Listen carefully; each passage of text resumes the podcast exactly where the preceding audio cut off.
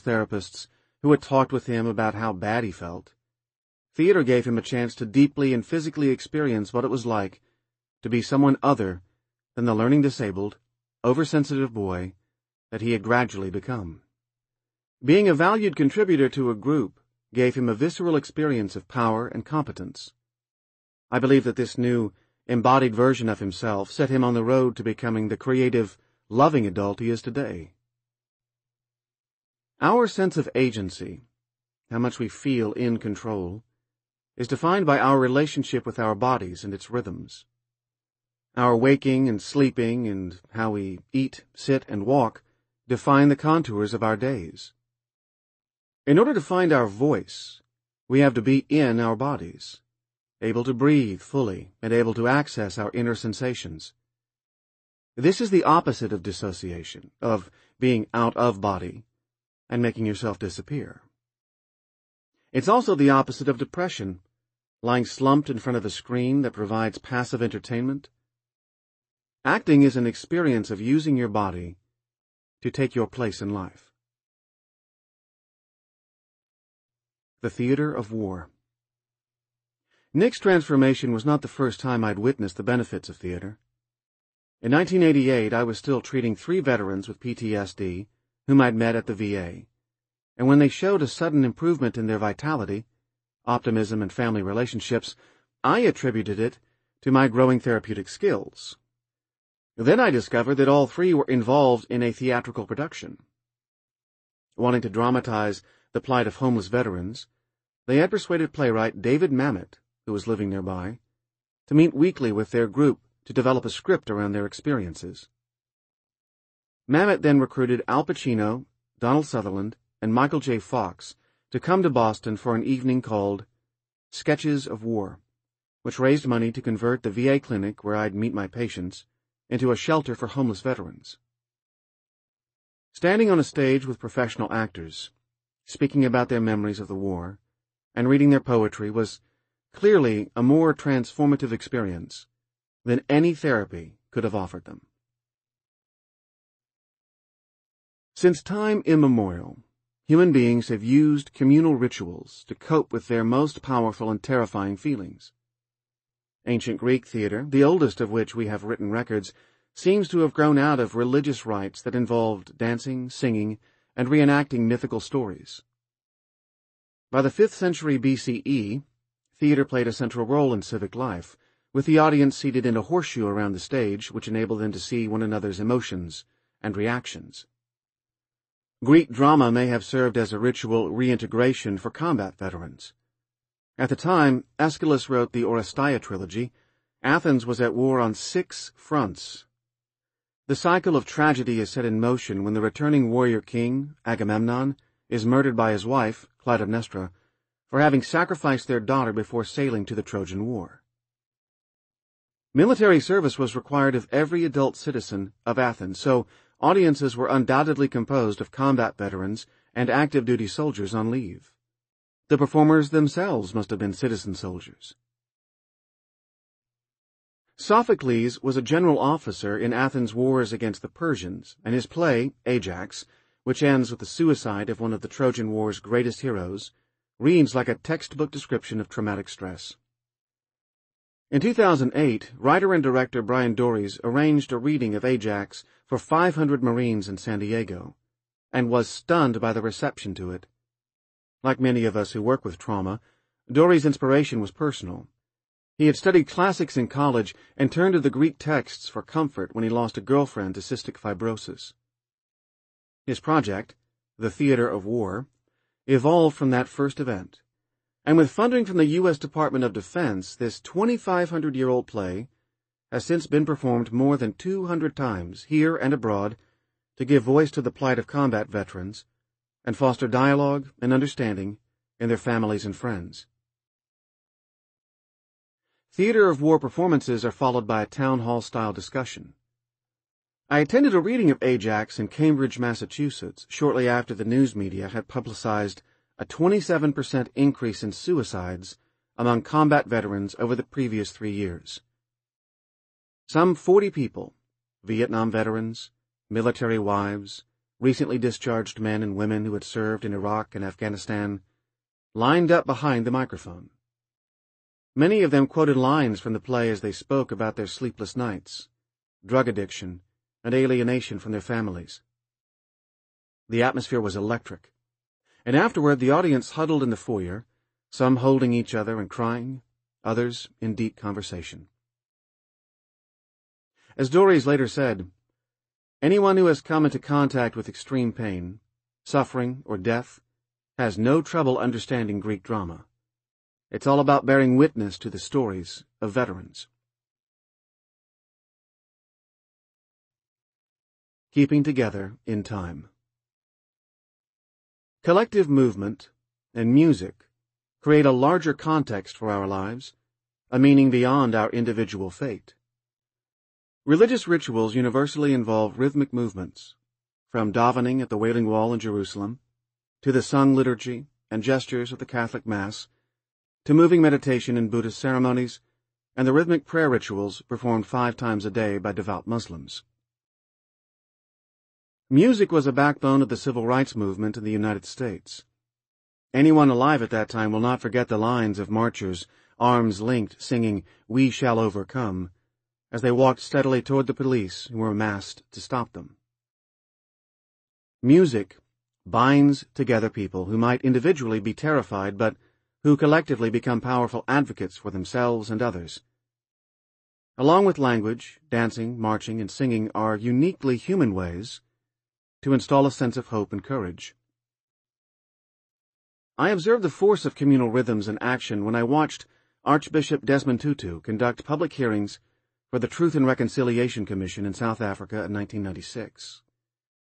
These events were framed by collective singing and dancing. Witnesses recounted the unspeakable atrocities that had been inflicted on them and their families.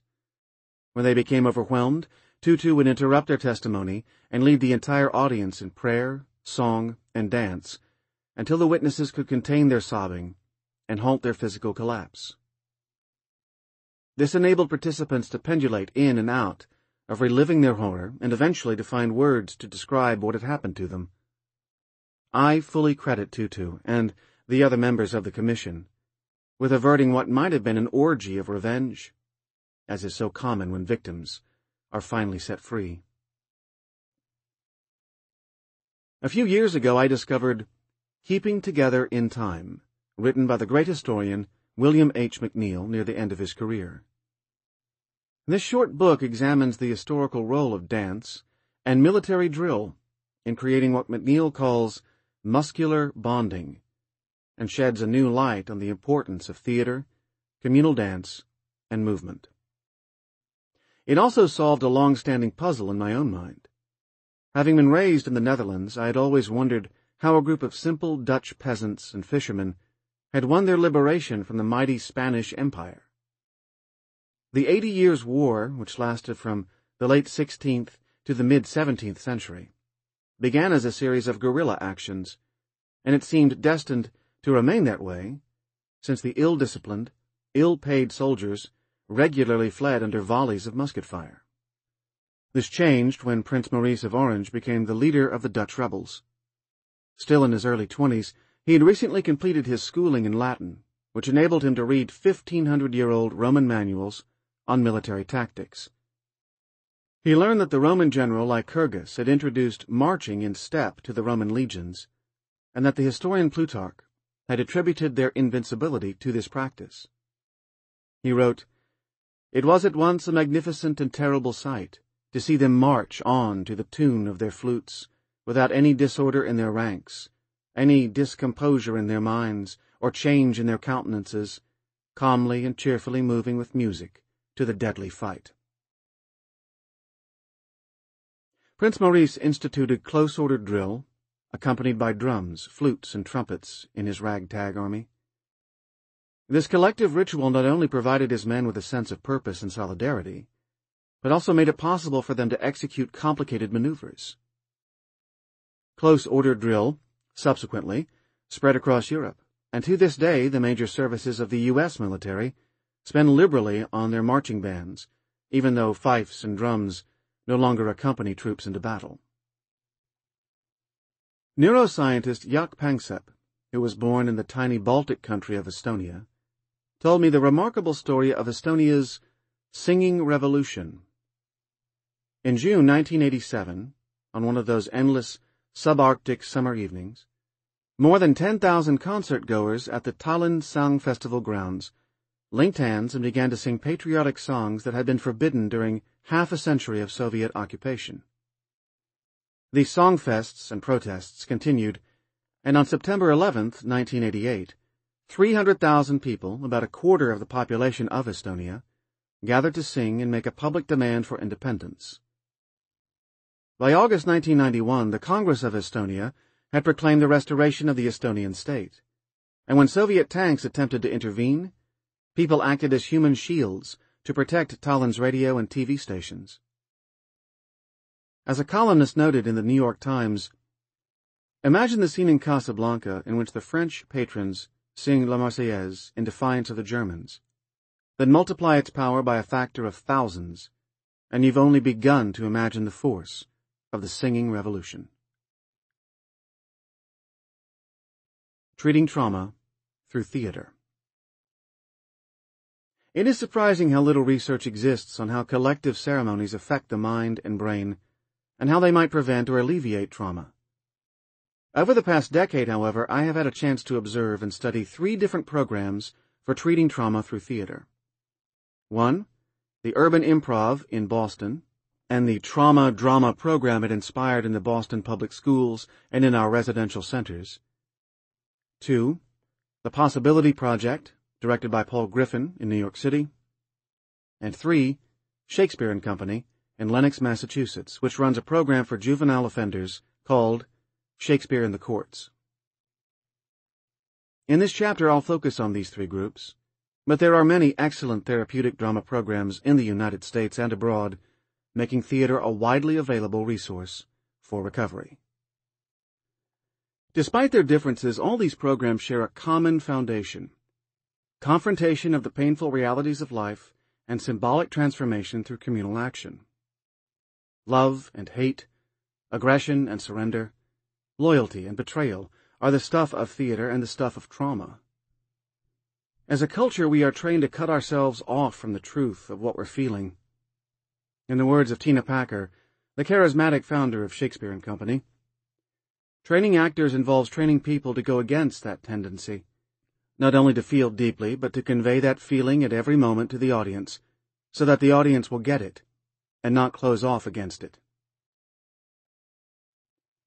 Traumatized people are terrified to feel deeply.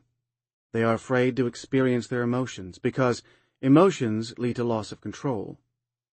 In contrast, theater is about embodying emotions, giving voice to them, becoming rhythmically engaged, taking on and embodying different roles. As we've seen, the essence of trauma is feeling God-forsaken, cut off from the human race. Theater involves a collective confrontation with the realities of the human condition. As Paul Griffin, discussing his theater program for foster care children, told me, the stuff of tragedy in theater revolves around coping with betrayal, assault, and destruction. These kids have no trouble understanding what Lear, Othello, Macbeth, or Hamlet are all about. In Tina Packer's words, everything is about using the whole body and having other bodies resonate with your feelings, emotions, and thoughts. Theater gives trauma survivors a chance to connect with one another by deeply experiencing their common humanity. Traumatized people are afraid of conflict. They fear losing control and ending up on the losing side once again. Conflict is central to theater. Inner conflicts, interpersonal conflicts, family conflicts, social conflicts, and their consequences. Trauma is about trying to forget, hiding how scared, enraged, or helpless you are. Theater is about finding ways of telling the truth and conveying deep truths to your audience. This requires pushing through blockages to discover your own truth, exploring and examining your own internal experience so that it can emerge in your voice and body on stage. Making it safe to engage. These theater programs are not for aspiring actors, but for angry, frightened, and obstreperous teenagers, or withdrawn, alcoholic, burned-out veterans. When they come to rehearsal, they slump into their chairs, fearful that others will immediately see what failures they are. Traumatized adolescents are a jumble. Inhibited, out of tune, inarticulate, uncoordinated, and purposeless. They are too hyper-aroused to notice what is going on around them. They are easily triggered and rely on action rather than words to discharge their feelings. All the directors I've worked with agree that the secret is to go slow and engage them bit by bit. The initial challenge is simply to get participants to be more present in the room. Here's Kevin Coleman, director of Shakespeare in the Courts, describing his work with teens when I interviewed him. First, we get them up and walking around the room. Then we start to create a balance in the space, so they're not walking aimlessly, but become aware of other people. Gradually, with little prompts, it becomes more complex. Just walk on your toes, or on your heels, or walk backwards. Then, when you bump into someone, scream and fall down. After maybe 30 prompts, they're out there waving their arms in the air, and we get a full body warm up. But it's incremental. If you take too big a jump, you'll see them hit the wall. You have to make it safe for them to notice each other, once their bodies are a little more free. I might use the prompt, don't make eye contact with anyone, just look at the floor. Most of them are thinking, great, I'm doing that already, but then I say, now, Begin to notice people as you go by, but don't let them see you looking. And next, just make eye contact for a second. Then, now, no eye contact. Now, contact. Now, no contact. Now make eye contact and hold it. Too long. You'll know when it's too long because you'll either want to start dating that person or to have a fight with them. That's when it's too long. They don't make that kind of extended eye contact in their normal lives, not even with the person they're talking to. They don't know if that person is safe or not. So what you're doing is making it safe for them not to disappear when they make eye contact or when someone looks at them. Bit by bit, by bit, by bit. Traumatized adolescents are noticeably out of sync. In the Trauma Center's Trauma Drama program, we use mirroring exercises to help them get in tune with one another. They move their right arm up, and their partner mirrors it.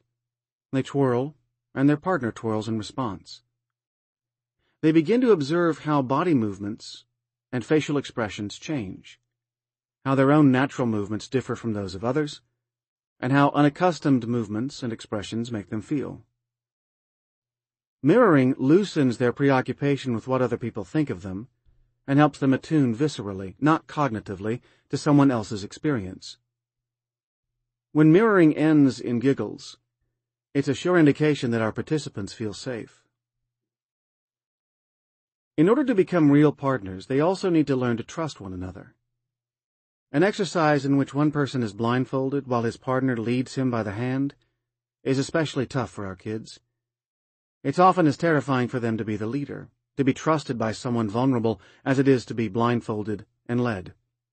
At first they may last for only 10 or 20 seconds, but we gradually work them up to five minutes. Afterward, some of them have to go off by themselves for a while, because it is so emotionally overwhelming to feel these connections. The traumatized kids and veterans we work with are embarrassed to be seen, afraid to be in touch with what they are feeling, and they keep one another at arm's length. The job of any director, like that of any therapist, is to slow things down so the actors can establish a relationship with themselves, with their bodies. Theater offers a unique way to access a full range of emotions and physical sensations that not only put them in touch with the habitual set of their bodies, but also let them explore alternative ways of engaging with life. Urban Improv. My son loved his theater group, which was run by Urban Improv, known as UI, a long-standing Boston arts institution. He stayed with them through high school and then volunteered to work with them the summer after his freshman year of college. It was then that he learned that UI's violence prevention program which has run hundreds of workshops in local schools since 1992, had received a research grant to assess its efficacy, and that they were looking for someone to head the study. Nick suggested to the directors, Kippy Dewey and Cissa Campion, that his dad would be the ideal person for the job. Luckily for me, they agreed. I began to visit schools with UI's multicultural ensemble, which included a director, four professional actor educators, and a musician. Urban Improv creates scripted skits depicting the kinds of problems that students face every day. Exclusion from peer groups, jealousy, rivalry and anger, and family strife. Skits for older students also address issues like dating, STDs, homophobia, and peer violence. In a typical presentation, the professional actors might portray a group of kids excluding a newcomer from a lunch table in the cafeteria. As the scene approaches a choice point, for example, the new student responds to their put-downs, the director freezes the action. A member of the class is then invited to replace one of the actors and show how he or she would feel and behave in this situation. These scenarios enable the students to observe day-to-day problems with some emotional distance, while experimenting with various solutions. Will they confront the tormentors? Talk to a friend? Call the homeroom teacher? Tell their parents what happened? Another volunteer is then asked to try a different approach so that students can see how other choices might play out. Props and costumes help the participants take risks in new roles, as do the playful atmosphere and the support from the actors.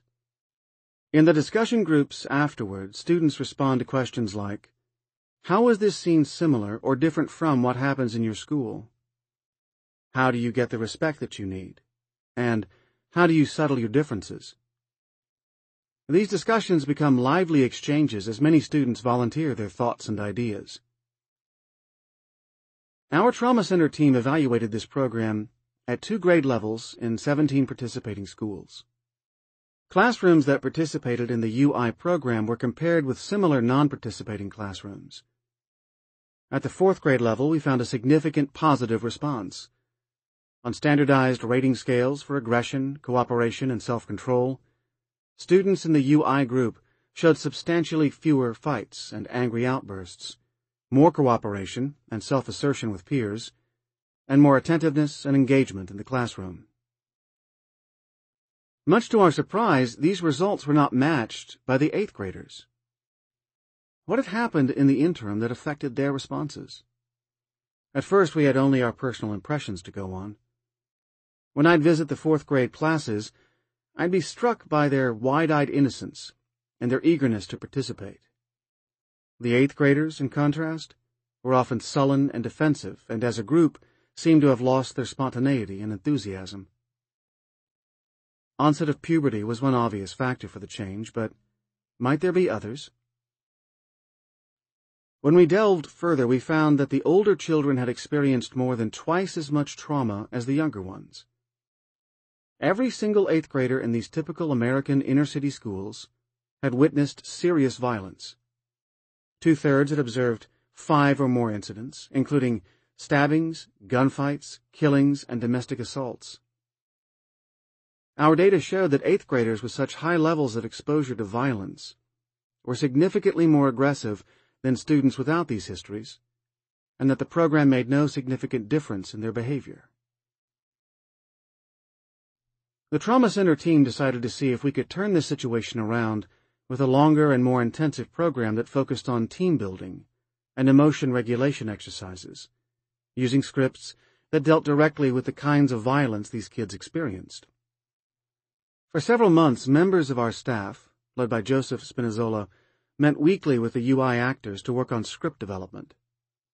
The actors taught our psychologists improvisation, mirroring, and precise physical attunement so they could credibly portray melting down, confronting, cowering, or collapsing.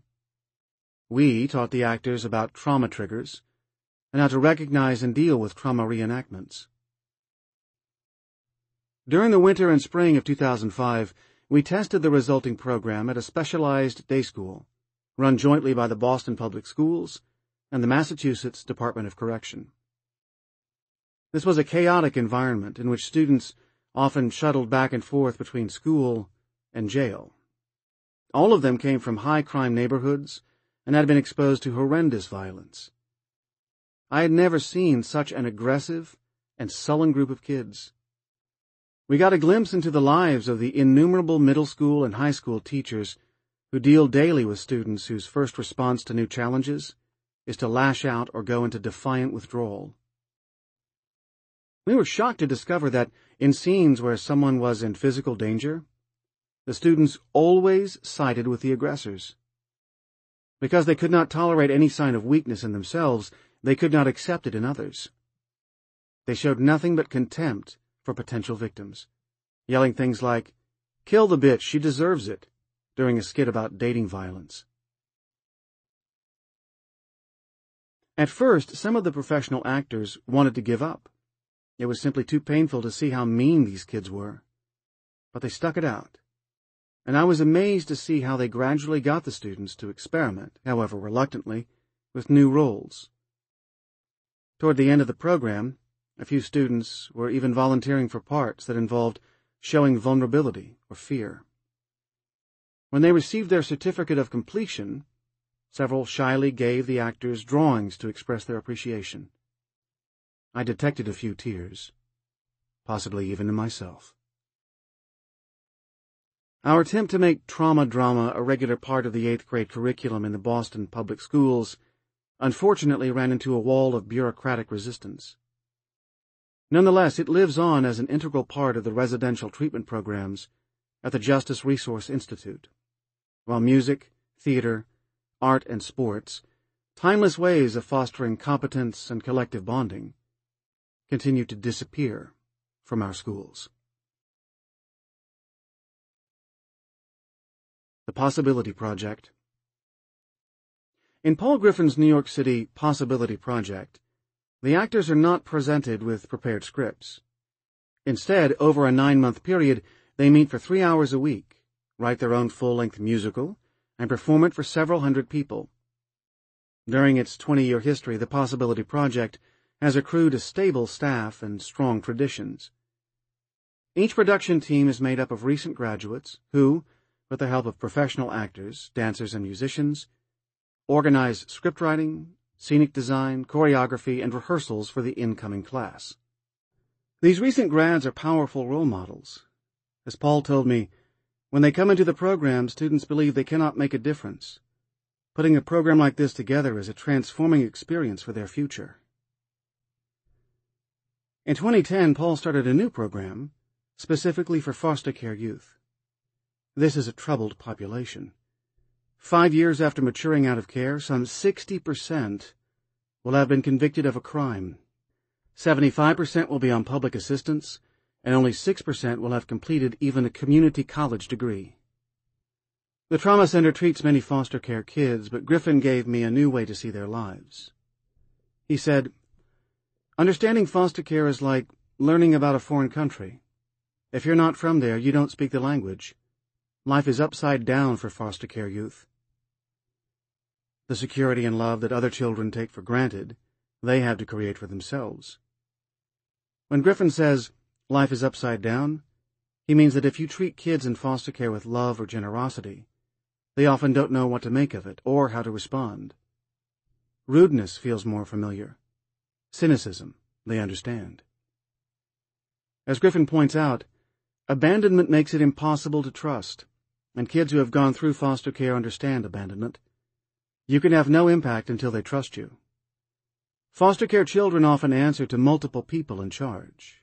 If they want to switch schools, for example, they have to deal with foster parents, school officials, the foster care agency, and sometimes a judge. This tends to make them politically savvy, and they learn all too well how to play people. In the foster care world, permanency is a big buzzword. The motto is, one caring adult. That's all you need. However, it's natural for teenagers to pull away from adults, and Griffin remarks that the best form of permanency for teens is a steady group of friends, which the program is designed to provide.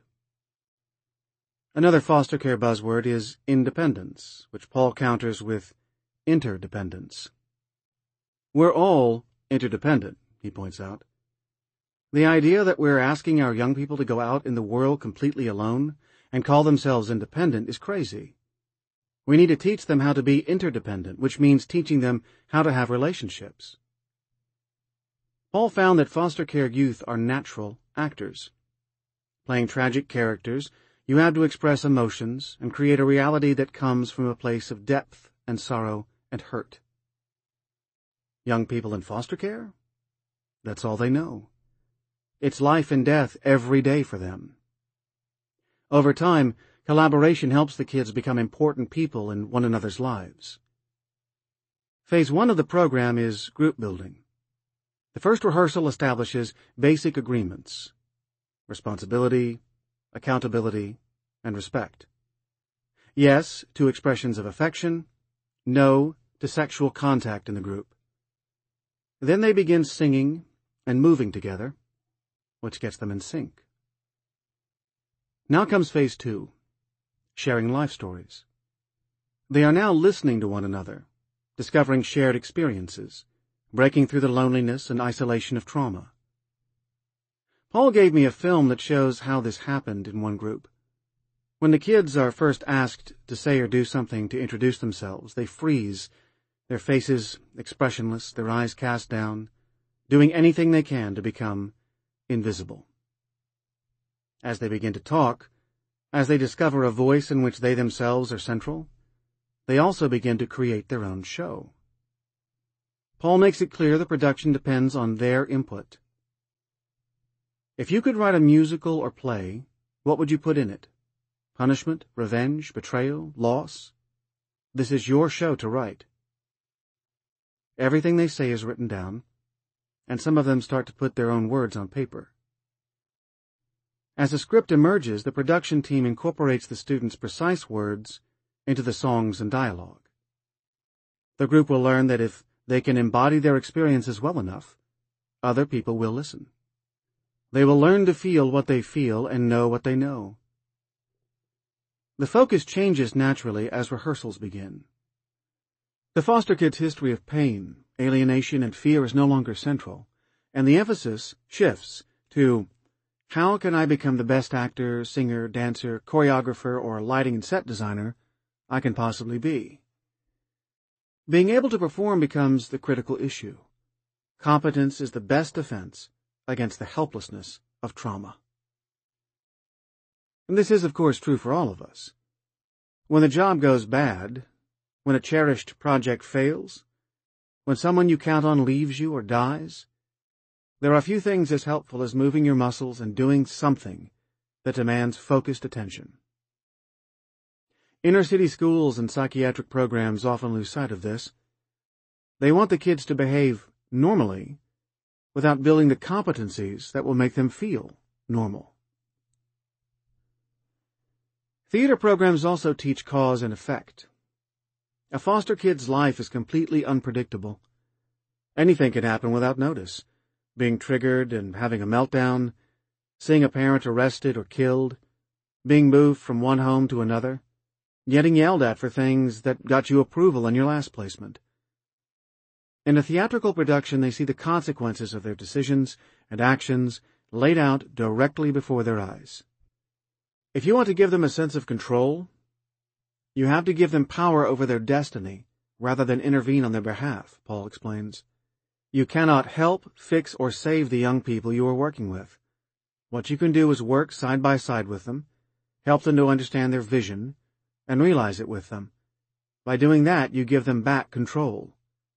We're healing trauma without anyone ever mentioning the word.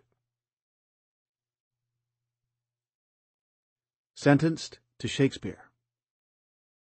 For the teenagers attending sessions of Shakespeare in the courts, there is no improvisation, no building scripts around their own lives. They are all adjudicated offenders, found guilty of fighting, drinking, stealing, and property crimes, and a Berkshire County juvenile court judge has sentenced them to six weeks four afternoons a week, of intensive acting study. Shakespeare is a foreign country for these actors. As Kevin Coleman told me, when they first turn up, angry, suspicious, and in shock, They're convinced that they'd rather go to jail.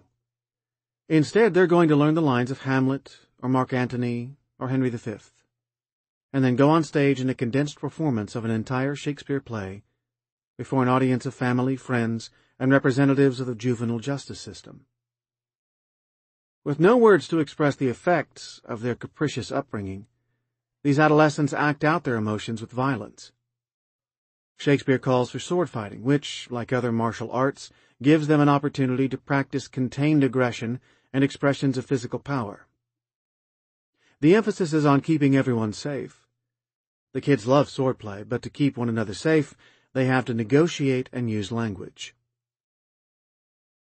Shakespeare was writing at a time of transition, when the world was moving from primarily oral to written communication, when most people were still signing their name with an X.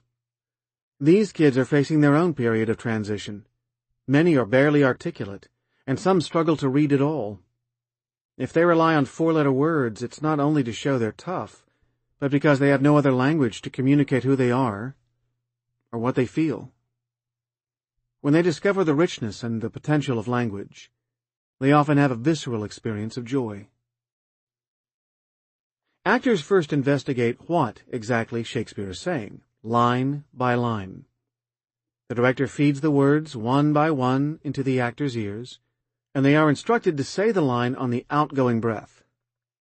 At the beginning of the process, many of these kids can barely get a line out. Progress is slow, as each actor slowly internalizes the words. The words gain depth and resonance as the voice changes in response to their associations. The idea is to inspire the actors to sense their reactions to the words and soon discover the character.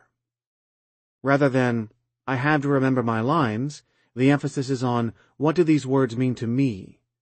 What effect do I have on my fellow actors, and what happens to me when I hear their lines? This can be a life-changing process, as I witnessed in a workshop run by actors trained by Shakespeare and Company at the VA Medical Center in Bath, New York. Larry, a 59-year-old Vietnam veteran with 27 detox hospitalizations during the previous year, had volunteered to play the role of Brutus in a scene from Julius Caesar. As the rehearsal began, he mumbled and hurried through his lines. He seemed to be terrified of what people were thinking of him. Remember March, the Ides of March remember. Did not great Julius bleed for justice' sake? What villain touched his body that did stab, and not for justice? It seemed to take hours to rehearse the speech that begins with these lines. At first he was just standing there, shoulders slumped, repeating the words that the director whispered in his ear. Remember. What do you remember? Do you remember too much? or not enough. Remember. What do you want to remember? What is it like to remember? Larry's voice cracked, eyes to the floor, sweat beading on his forehead. After a short break and a sip of water, back to work. Justice. Did you receive justice? Did you ever bleed for justice' sake? What does justice mean to you? Struck. Have you ever struck someone? Have you ever been struck? What was it like? What do you wish you had done? Stab. Have you ever stabbed someone? Have you ever felt stabbed in the back? Have you stabbed someone in the back? At this point, Larry bolted from the room. The next day he returned and we began again. Larry standing there, perspiring, heart racing, having a million associations going through his mind, gradually allowing himself to feel every word and learning to own the lines that he uttered. At the end of the program, Larry started his first job in seven years, and he was still working, the last I heard, six months later. Learning to experience and tolerate deep emotions is essential for recovery from trauma. In Shakespeare and the Courts, the specificity of the language that is used in rehearsal extends to the student's offstage speech. Kevin Coleman notes that their talk is riddled with the expression, I feel like. He goes on, if you are confusing your emotional experiences with your judgments, your work becomes vague. If you ask them, how did that feel? They'll immediately say, it felt good, or that felt bad. Both of those are judgments. So we never say, how did that feel, at the end of a scene, because it invites them to go to the judgment part of their brain. Instead, Coleman asks, did you notice any specific feelings that came up for you doing that scene? That way they learn to name emotional experiences. I felt angry when he said that. I felt scared when he looked at me. Becoming embodied and, for lack of a better word, en-languaged, helps the actors realize that they have many different emotions. The more they notice, the more curious they get. When rehearsals begin, the kids have to learn to stand up straight and walk across the stage unself-consciously. They have to learn to speak so that they can be heard in all parts of the theater, which in itself presents a huge challenge. The final performance means facing the community. The kids step out onto the stage, experiencing another level of vulnerability, danger, or safety, and they find out how much they can trust themselves. Gradually, the eagerness to succeed, to show that they can do it, takes over. Kevin told me the story of a girl who played Ophelia in Hamlet. On the day of the performance, he saw her waiting backstage, ready to go on, with a waste basket clutched to her belly. She explained that she was so nervous, she was scared she'd throw up. She had been a chronic runaway from her foster homes, and also from Shakespeare in the courts.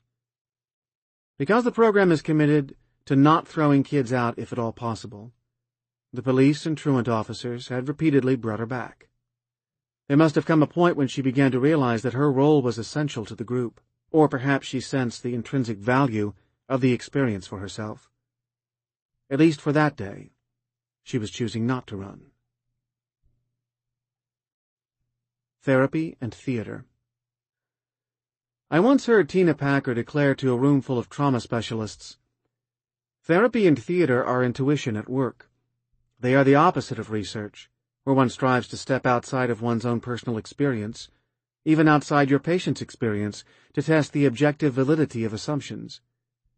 What makes therapy effective is deep, subjective resonance, and that deep sense of truth and veracity that lives in the body. I'm still hoping that someday we will prove Tina wrong and combine the rigor of scientific methods with the power of embodied intuition. Edward, one of the Shakespeare and Company teachers, told me about an experience he'd had as a young actor in Packer's advanced training workshop. The group had spent the morning doing exercises aimed at getting the muscles of the torso to release, so that the breath could drop in naturally and fully. Edward noticed that every time he rolled through one section of his ribs, he'd feel a wave of sadness. The coach asked if he'd ever been injured there, and he said no. For Packer's afternoon class, he prepared a speech from Richard II, where the king is summoned to give up his crown to the lord who has usurped him. During the discussion afterward, he recalled that his mother had broken her ribs when she was pregnant with him, and that he'd always associated this with his premature birth. As he recalled, When I told Tina this, she started asking me questions about my first few months. I said I didn't remember being in an incubator, but that I remembered times later when I stopped breathing and being in the hospital in an oxygen tent. I remembered being in my uncle's car and him driving through red lights to get me to the emergency room. It was like having sudden infant death syndrome at the age of three. Tina kept asking me questions, and I started to get really frustrated and angry at her poking away at whatever shield I had around that pain. Then she said, was it painful when the doctors stuck all those needles in you? At that moment, I just started screaming. I tried to leave the room, but two of the other actors, really big guys, held me down. They finally got me to sit in a chair, and I was trembling and shaking. Then Tina said, You're your mother, and you're going to do this speech. You're your mother, and you're giving birth to yourself. And you're telling yourself that you're going to make it. You're not going to die. You must convince yourself. You must convince that little newborn that you're not going to die. This became my intention with Richard's speech. When I first brought the speech to class, I told myself that I wanted to get the role right, not that something welling deep inside me needed to say these words.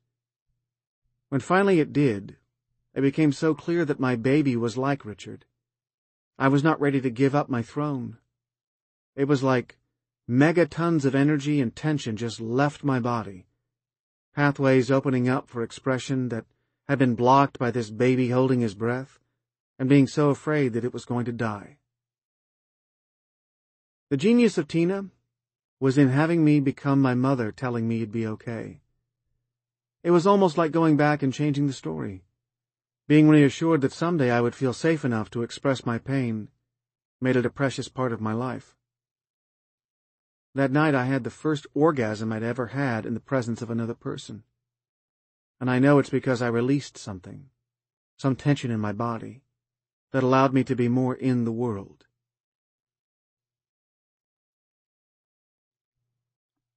Epilogue Choices to be made.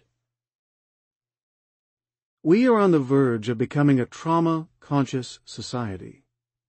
Almost every day one of my colleagues publishes another report on how trauma disrupts the workings of mind, brain, and body. The ACE study showed how early abuse devastates health and social functioning, while James Heckman won a Nobel Prize for demonstrating the vast savings produced by early intervention in the lives of children from poor and troubled families. More high school graduations, less criminality, increased employment, and decreased family and community violence. All over the world, I meet people who take these data seriously, and who work tirelessly to develop and apply more effective interventions, whether devoted teachers, social workers, doctors, therapists, nurses, philanthropists, theater directors, prison guards, police officers, or meditation coaches. If you have come this far with me in The Body Keeps the Score, you have also become part of this community. Advances in neuroscience have given us a better understanding of how trauma changes brain development, self-regulation, and the capacity to stay focused and in tune with others. Sophisticated imaging techniques have identified the origins of PTSD in the brain so that we now understand why traumatized people become disengaged, why they are bothered by sounds and lights, and why they may blow up or withdraw in response to the slightest provocation. We have learned how, throughout life, experiences change the structure and function of the brain, and even affect the genes we pass on to our children. Understanding many of the fundamental processes that underlie traumatic stress opens the door to an array of interventions that can bring the brain areas related to self-regulation, self-perception, and attention back online. We know not only how to treat trauma, but also increasingly how to prevent it.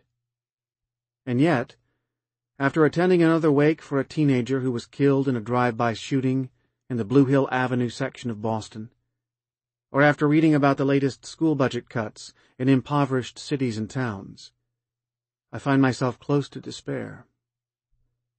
In many ways, we seem to be regressing, with measures like the callous congressional elimination of food stamps for kids whose parents are unemployed or in jail, with a stubborn opposition to universal health care in some quarters, with psychiatry's obtuse refusal to make connection between psychic suffering and social conditions, with a refusal to prohibit the sale or possession of weapons whose only purpose is to kill large numbers of human beings, and with our tolerance for incarcerating a huge segment of our population, wasting their lives, as well as our resources.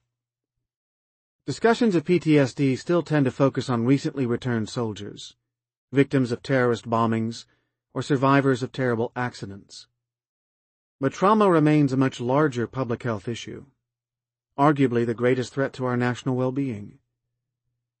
Since 2001, far more Americans have died at the hands of their partners, or other family members than in the wars in Iraq and Afghanistan. American women are twice as likely to suffer domestic violence as breast cancer. The American Academy of Pediatrics estimates that firearms kill twice as many children as cancer does. All around Boston I see signs advertising the Jimmy Fund, which fights children's cancer, and for marches to fund research on breast cancer and leukemia but we seem too embarrassed or discouraged to mount a massive effort to help children and adults learn to deal with the fear, rage, and collapse, the predictable consequences of having been traumatized. When I give presentations on trauma and trauma treatment, participants sometimes ask me to leave out the politics and confine myself to talking about neuroscience and therapy. I wish I could separate trauma from politics. But as long as we continue to live in denial and treat only trauma while ignoring its origins, we are bound to fail. In today's world, your zip code, even more than your genetic code, determines whether you will lead a safe and healthy life. People's incomes, family structure, housing, employment, and educational opportunities affect not only their risk of developing traumatic stress, but also their access to effective help to address it. Poverty, unemployment, inferior schools, social isolation, widespread availability of guns, and substandard housing, all are breeding grounds for trauma. Trauma breeds further trauma. Hurt people hurt other people.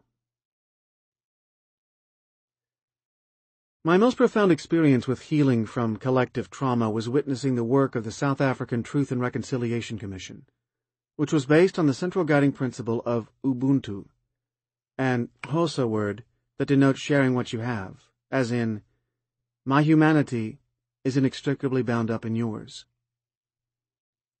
Ubuntu recognizes that true healing is impossible without recognition of our common humanity and our common destiny. We are fundamentally social creatures. Our brains are wired to foster working and playing together.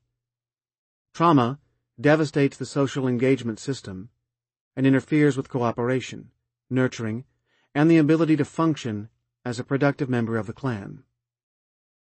In this book we have seen how many mental health problems, from drug addiction to self-injurious behavior, start off as attempts to cope with emotions that became unbearable because of a lack of adequate human contact and support.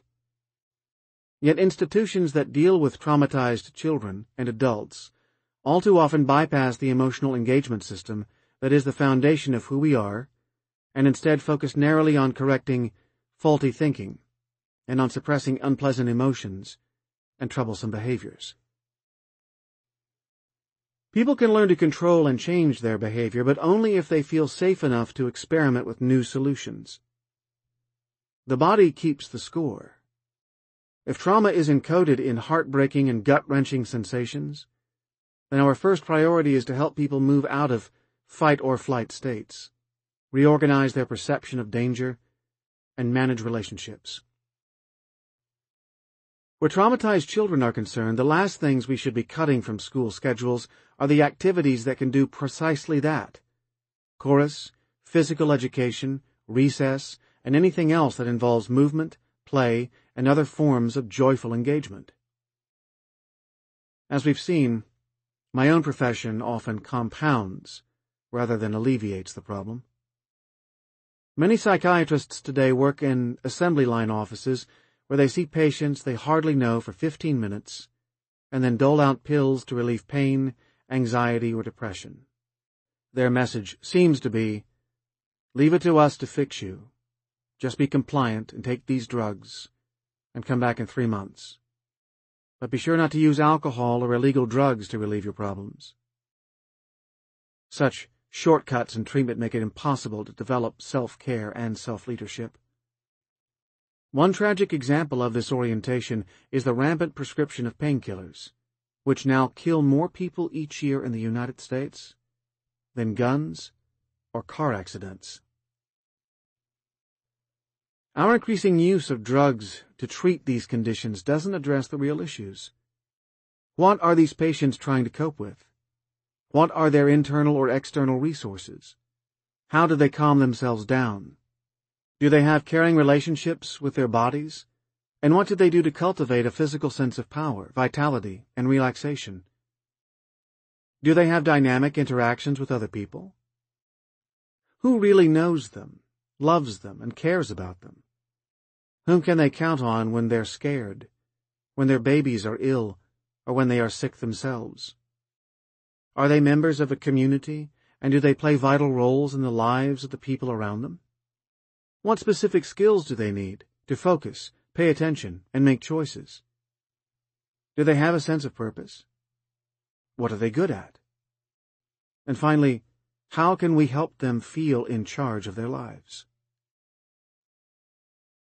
I like to believe that once our society truly focuses on the needs of children, all forms of social support for families, a policy that remains so controversial in this country, will gradually come to seem not only desirable but also doable.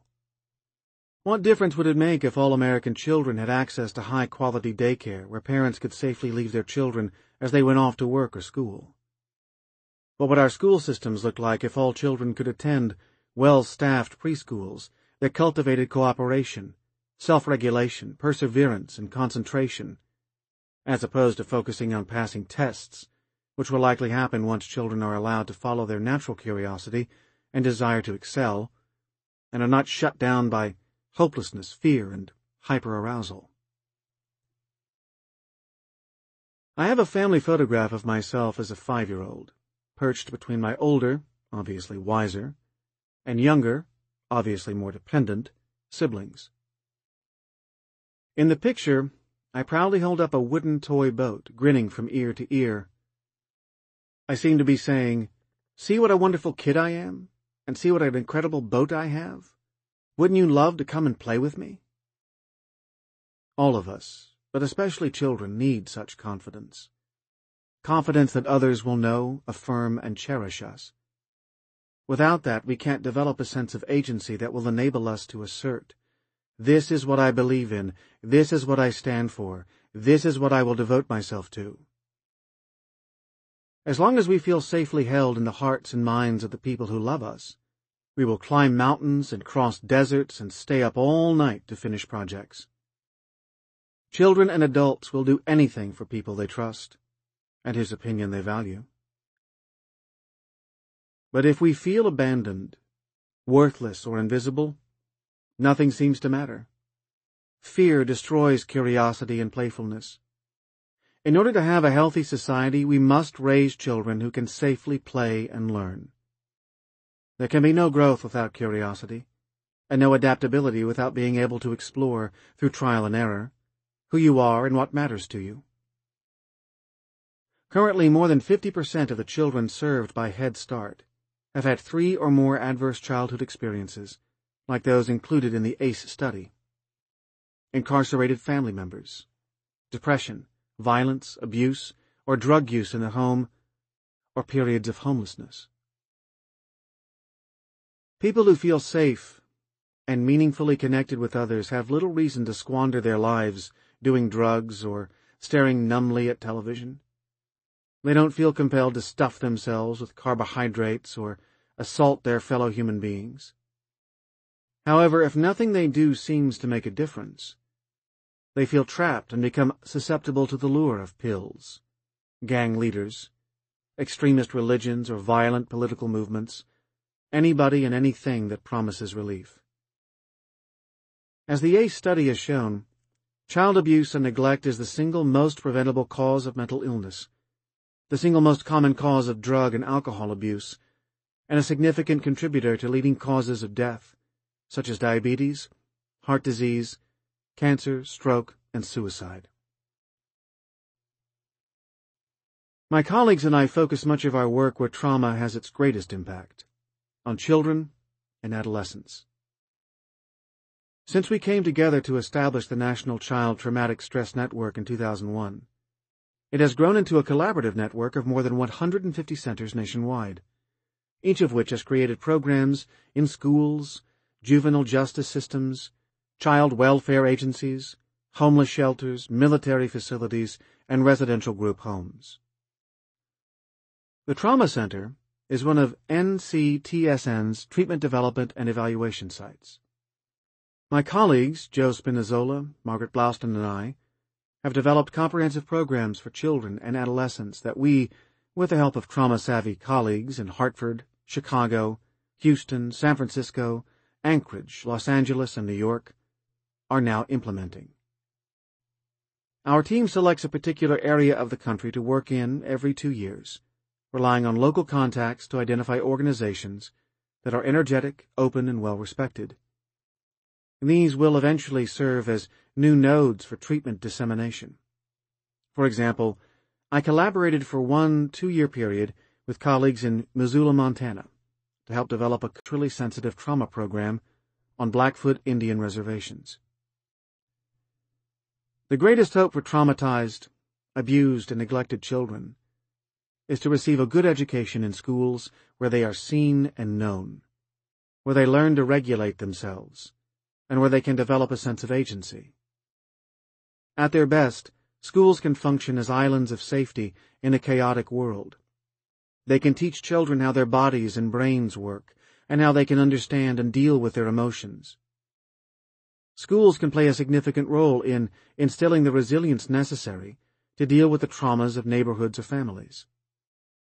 If parents are forced to work two jobs to eke out a living, or if they are too impaired, overwhelmed, or depressed to be attuned to the needs of their kids, schools by default have to be the places where children are taught self-leadership and an internal locus of control. When our team arrives at a school, the teacher's initial response is often some version of, If I'd wanted to be a social worker, I would have gone to social work school, but I came here to be a teacher. Many of them have already learned the hard way, however, that they cannot teach if they have a classroom filled with students whose alarm bells are constantly going off. Even the most committed teachers and school systems often come to feel frustrated and ineffective because so many of their kids are too traumatized to learn. Focusing only on improving test scores won't make any difference if teachers can't effectively address the behavior problems of these students. The good news is that the basic principles of trauma-focused interventions can be translated into practical day-to-day routines and approaches that can transform the entire culture of a school. Most teachers we work with are intrigued to learn that abused and neglected students are likely to interpret any deviation from routine as danger, and that their extreme reactions usually are expressions of traumatic stress. Children who defy the rules are unlikely to be brought to reason by verbal reprimands or even suspension, a practice that has become epidemic in American schools.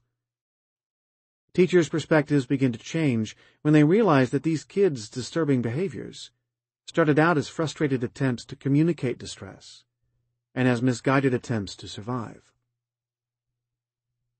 More than anything else, being able to feel safe with other people defines mental health. Safe connections are fundamental to meaningful and satisfying lives. The critical challenge in a classroom setting is to foster reciprocity. Truly hearing, and being heard, really seeing and being seen by other people. We try to teach everyone in the school community, office staff, principals, bus drivers, teachers, and cafeteria workers, to recognize and understand the effects of trauma on children, and to focus on the importance of fostering safety, predictability, and being known and seen. We make certain that the children are greeted by name every morning and that teachers make face-to-face contact with each and every one of them. Just as in our workshops, group work, and theater programs, we always start the day with check-ins, taking the time to share what's on everybody's mind. Many of the children we work with have never been able to communicate successfully with language, as they are accustomed to adults who yell, command, sulk, or put earbuds in their ears. One of our first steps is to help their teachers model new ways of talking about feelings, stating expectations, and asking for help. Instead of yelling, stop, when a child is throwing a tantrum, or making her sit alone in the corner, teachers are encouraged to notice and name the child's experience, as in, I can see how upset you are. To give her choices, as in, would you like to go to the safe spot or sit on my lap? and to help her find words to describe her feelings and begin to find her voice, as in, What will happen when you get home after class? It may take many months for a child to know when it is safe to speak the truth, because it will never be universally safe. But for children, as for adults, identifying the truth of an experience is essential to healing from trauma. It's standard practice in many schools to punish children for tantrums, spacing out, or aggressive outbursts, all of which are often symptoms of traumatic stress. When that happens, the school, instead of offering a safe haven, becomes yet another traumatic trigger. Angry confrontations and punishment can at best temporarily halt unacceptable behaviors. But since the underlying alarm system and stress hormones are not laid to rest, they are certain to erupt again at the next provocation. In such situations, the first step is acknowledging that a child is upset. Then the teacher should calm him, then explore the cause and discuss possible solutions. For example, when a first grader melts down, hitting his teacher and throwing objects around, we encourage his teacher to set clear limits while gently talking to him. Would you like to wrap that blanket around you to help you calm down? The kid is likely to scream no, but then curl up under the blanket and settle down.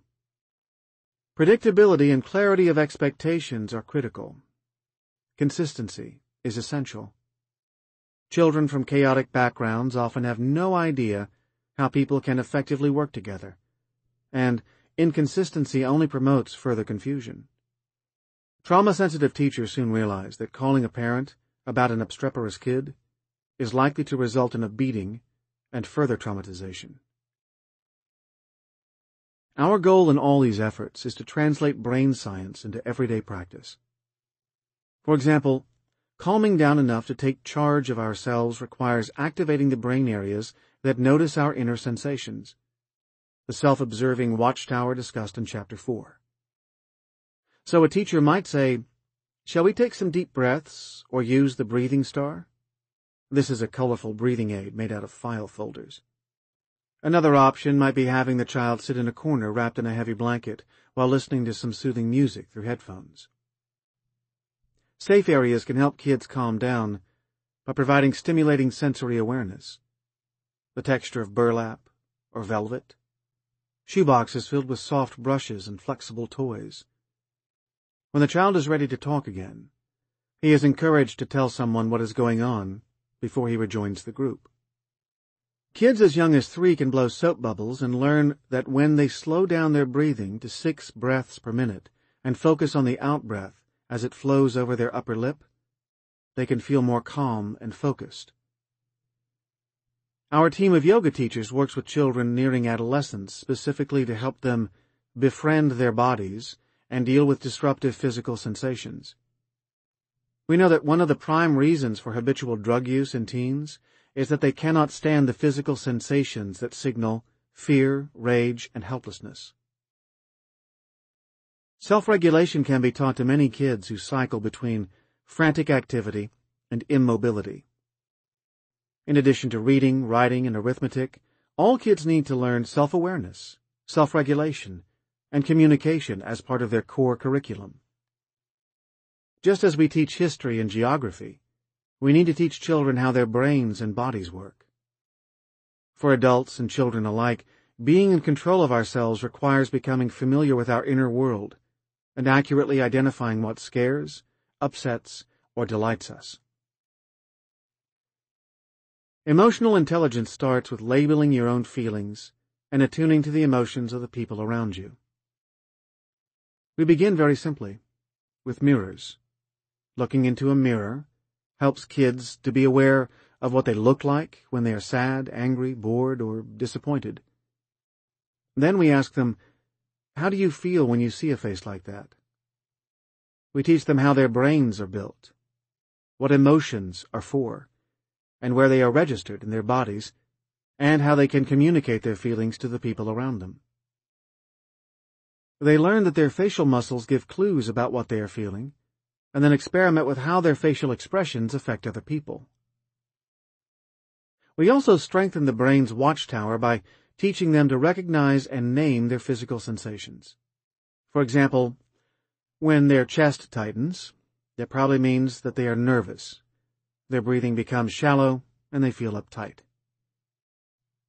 What does anger feel like? And what can they do to change that sensation in their body? What happens if they take a deep breath or take time out to jump rope or hit a punching bag? Does tapping acupressure points help? We try to provide children, teachers, and other care providers with a toolbox of ways to take charge of their emotional reactions. To promote reciprocity, we use other mirroring exercises, which are the foundation of safe, interpersonal communication. Kids practice imitating one another's facial expressions. They proceed to imitating gestures and sounds, and then get up and move in sync. To play well, they have to pay attention to really seeing and hearing one another. Games like Simon Says lead to lots of sniggering and giggling, signs of safety and relaxation. When teenagers balk at these stupid games, we nod, understandingly, and enlist their cooperation by asking them to demonstrate games to the little kids who need their help.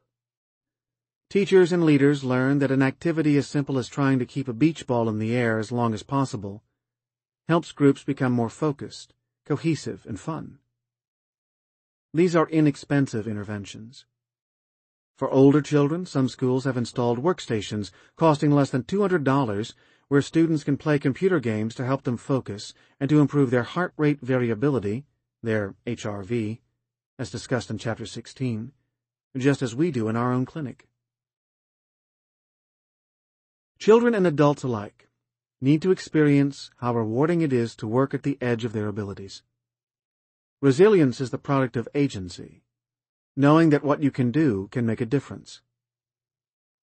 Many of us remember what playing team sports, singing in the school choir, or playing in the marching band meant to us, especially if we had coaches or directors who believed in us, pushing us to excel and taught us that we could be better than we thought was possible. The children we reach need this experience. Athletics, playing music, dancing, and theatrical performances all promote agency and community. They also engage kids in novel challenges and unaccustomed roles. In a devastated post-industrial New England town, my friends Caroline and Eli Newberger are teaching El Sistema, an orchestral music program that originated in Venezuela. Several of my students run an after-school program in Brazilian capoeira in a high-crime area of Boston. And my colleagues at the Trauma Center continue the Trauma Drama program. Last year I spent three weeks helping two boys prepare a scene from Julius Caesar. An effeminate, shy boy was playing Brutus, and had to summon up his full force to put down Cassius, played by the class bully who had to be coached to play a corrupt general begging for mercy. The scene came to life only after the bully talked about his father's violence and his own vow never to show weakness to anyone. Most bullies have themselves been bullied, and they despise kids who remind them of their own vulnerability. Brutus's powerful voice, on the other hand, emerged after he realized that he'd made himself invisible to deal with his own family violence. These intense communal efforts force kids to collaborate, compromise, and stay focused on the task at hand. Tensions often run high, but the kids stick with it because they want to earn the respect of their coaches or directors and don't want to let down the team. All feelings that are opposite to the vulnerability of being subjected to arbitrary abuse, the invisibility of neglect, and the God-forsaken isolation of trauma. Our NCTSN programs are working. Kids become less anxious and emotionally reactive and are less aggressive or withdrawn. They get along better and their school performance improves. Their attention deficit, hyperactivity, and oppositional defiant problems decrease. And parents report that their children are sleeping better. Terrible things still happen to them and around them, but they are now able to talk about these events. They have built up the trust and resources to seek the help they need. Interventions are successful if they draw on our natural well springs of cooperation and on our inborn responses to safety, reciprocity, and imagination. Trauma constantly confronts us with our fragility and with man's inhumanity to man, but also with our extraordinary resilience. I have been able to do this work for so long because it drew me to explore our sources of joy, creativity, meaning, and connection. All the things that make life worth living. I can't begin to imagine how I would have coped with what many of my patients have endured. And I see their symptoms as part of their strength, the ways they have learned to survive. And despite all their suffering, many have gone on to become loving partners and parents, exemplary teachers, nurses, scientists, and artists. Most great instigators of social change have intimate personal knowledge of trauma. Oprah Winfrey comes to mind, as do Maya Angelou, Nelson Mandela, and Elie Wiesel. Read the life history of any visionary, and you will find insights and passions that came from having dealt with devastation. The same is true of societies. Many of our most profound advances grew out of experiencing trauma. The abolition of slavery from the Civil War, Social Security in response to the Great Depression, and the GI Bill which produced our once vast and prosperous middle class from World War II. Trauma is now our most urgent public health issue, and we have the knowledge necessary to respond effectively. The choice is ours to act on what we know. You've been listening to The Body Keeps the Score Brain, Mind, and Body in the Healing of Trauma by Bessel A. van der Kolk, M.D. Narrated by Sean Pratt. If you've enjoyed this audiobook and this performance, then please visit us at our website, gildanmedia.com, where you'll find a wide selection of titles in business and finance, personal development, psychology, and much, much more. And thank you for being a Gildan audio listener.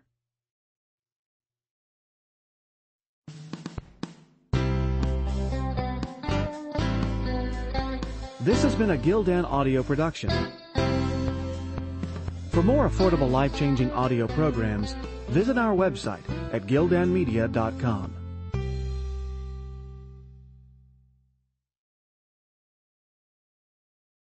Audible hopes you have enjoyed this program.